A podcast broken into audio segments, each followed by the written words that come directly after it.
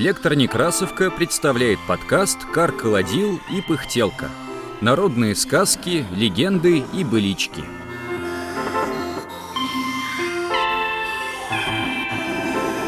Марокко. Читает Даниил Купцов.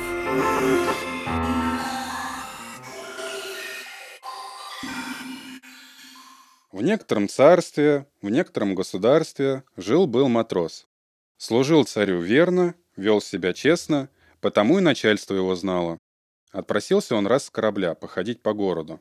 Надел свой парусинник и пошел в трактир. Сел за стол и потребовал себе и вина, и закусок. Ест, пьет, прохлаждается. Уж рублей на десять забрал, а все не унимается. То того, то другого спрашивает. «Послушай, служба», — говорит ему половой, Забираешь ты много. А есть ли у тебя чем рассчитаться? Эх, братец, о деньгах что ли сомневаешься? Да у меня денег куры не клюют. Тотчас вынул из кармана золотой, бросил на стол и говорит. На, получай. Половой взял золотой, высчитал все как следует и приносит сдачу. А матрос ему. Что там за сдача, братец? Возьми себе, на водку. На другой день опять отпросился матрос. Зашел в тот же трактир и прогулял еще золотой. На третий день тоже. И стал он ходить туда, почитай, каждый день. И все платит золотыми. А сдачи не берет, дарит половому. На водку. Стал замечать за ним сам трактирщик. И пришло ему в сомнение. Что бы это значило? Матросишка так себе, а поди как сори деньгами. Полную шкатулку золота натаскал. Жалование мне ихнее известно. Небось не раскутишься. Верно он где ни на есть казну обобрал. Надо начальству про то донести. Не равен час, еще в такую беду попадешь, что после и не разделаешься, а, пожалуй, в Сибирь угодишь. Вот и доложил трактирщик офицеру, а тот довел до самого генерала. Генерал потребовал к себе матроса. «Признавайся, — говорит, — по совести. Отколь золото брал? До этого золота во всякой помойной яме много. Что ты врешь? Никак нет, ваше превосходительство. Не я вру, а трактирщик. Пусть покажет он то золото, что от меня получил. Сейчас принесли шкатулку, открыли, а она полнёхонька костяшек. Как же, братец, ты платил золотом, а очутились костяшки. Покажи, как ты сделал это. Ах, ваше превосходительство, ведь нам смерть приходит. Глядят, а в окна и в двери так вода и хлынула, все выше да выше, уж под горло подступает. Господи, что же теперь делать? Куда деваться, спрашивает с испугу генерал. А матрос в ответ. «Коль не хотите тонуть, ваше превосходительство, так полезайте за мной в трубу». Вот и полезли, взобрались на крышу, стоят и смотрят во все стороны. Целый город затопило. Такое наводнение, что в низких местах совсем домов не видать. А вода прибывает да прибывает. «Ну, братец», — говорит генерал, — «верно и нам с тобой не уцелеть». «Не знаю, что будет, то будет».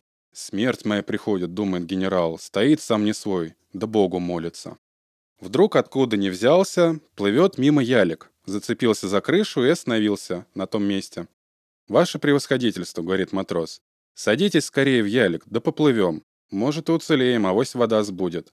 Сели оба в ялик и понесло их ветром по воде. День плывут, и другой плывут, а на третий стала вода сбывать. И так скоро. Куда только она делась. Кругом сухо стало. Вышли они из ялика, спросили у добрых людей, как слывет та сторона, и далеко ли занесло их. А занесло-то их за три девять земель в тридесятое царство. Народ все чужой, незнаемый. Как тут быть, как попасть в свою землю? Денег при себе ни гроша не имеет, подняться не на что.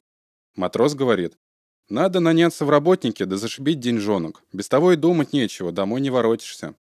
Хорошо тебе, братец, ты давно к работе привычен. А мне каково? Сам знаешь, что я генерал, работать не умею. Ничего, я такую работу найду, что и умений не надо. Побрели в деревню и стали в пастухи наниматься. Общество согласилось и порядило их на целое лето. Матрос пошел за старшего пастуха, а генерал за подпаска. Так-таки до самой осени и пасли они деревенскую скотину. После того собрали с мужиков деньги и стали делиться. Матрос разделил деньги поровну. Сколько себе, столько генералу. Вот генерал видит, что матрос равняет его с собою, Стал на это обижаться и говорит. «Что ж ты меня с собой равняешь? Ведь я генерал, а ты все-таки простой матрос». «Как бы не так, мне бы разделить на трое, две части себе взять, а с вас и одной довольно. Ведь я настоящим пастухом был, а вы подпаском». Генерал осерчал и принялся всячески ругать матроса. А матрос крепился-крепился, размахнул рукой, как толкнет его в бок. «Очнитесь, ваше превосходительство!» Генерал очнулся, смотрит все по-старому. Как был в своей комнате, так и не выходил из ней. Не захотел он больше судить матроса. Отпустил его от себя. Так трактирщик ни при чем и остался.